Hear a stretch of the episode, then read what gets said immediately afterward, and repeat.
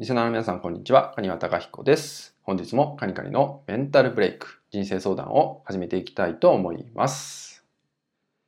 えー、今回の内容はですね、え、ちょっと前回の内容と、まあ、続きになってしまう部分があるんですけど、えー、またね、言葉にすることで、まあ、あなたの中で答えが見つかるって話をね、まあ、続けてしていこうかなと思います。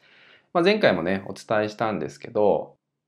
人に伝えて、人にね、相談をしてみることによって、まあ、話すことによって自分の中の、え、答えっていうのがね、明確になってくるって話をね、え、していったんですけど、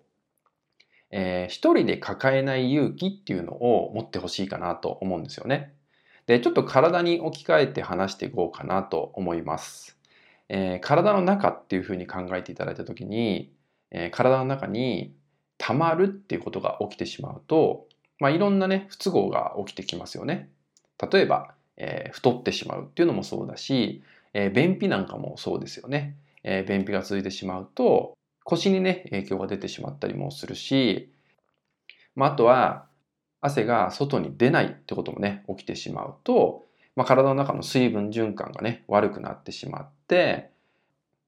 ま、アレルギー反応がね、起きてしまったりとか、まあ、そういうことも起きてしまうんですよね。まあ、つまり循環するってすごく大事で、ちゃんと外に出ていくってことって、まあ、体の中で考えるとすごくわかりやすいかなと思います。で、これってさっきの一人で抱えないことっていうことも同じなんですよね。もちろん、そのストレスとか、そういうね、悩み事っていうのは、ものではないので、まあ、目に見えなかったりもしますよね。だからこそストレスが溜まるっていう感覚もなかなかわからないって方が多いんですけど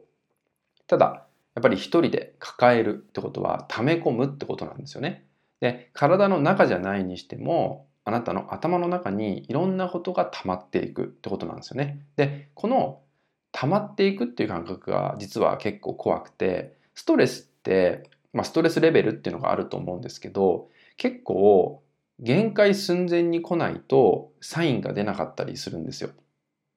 最初にちょっとストレスが溜まった。例えばじゃあレベル1溜まったっていう感覚ってなかなかわかりにくい。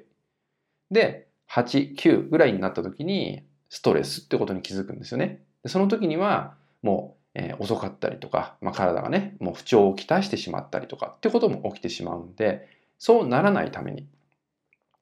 自分の中で悩んでるとか何か抱えてる、もやもやしているっていう感覚がある時っていうのは、一人で抱えない勇気を持ってみようってことをね、ぜひやってほしいと思います。えー、言葉にすることによって、えー、あなたの中の軸が固まります。あなたの中の解決策が見つかってきます。ですので、ぜひね、身近な人、頼れる人に、えー、言葉にして相談をしてみるってことをね、ぜひやってもらえたらなと思います。はい。それではですね、本日の内容は以上になります。最後までご視聴いただきましてありがとうございました。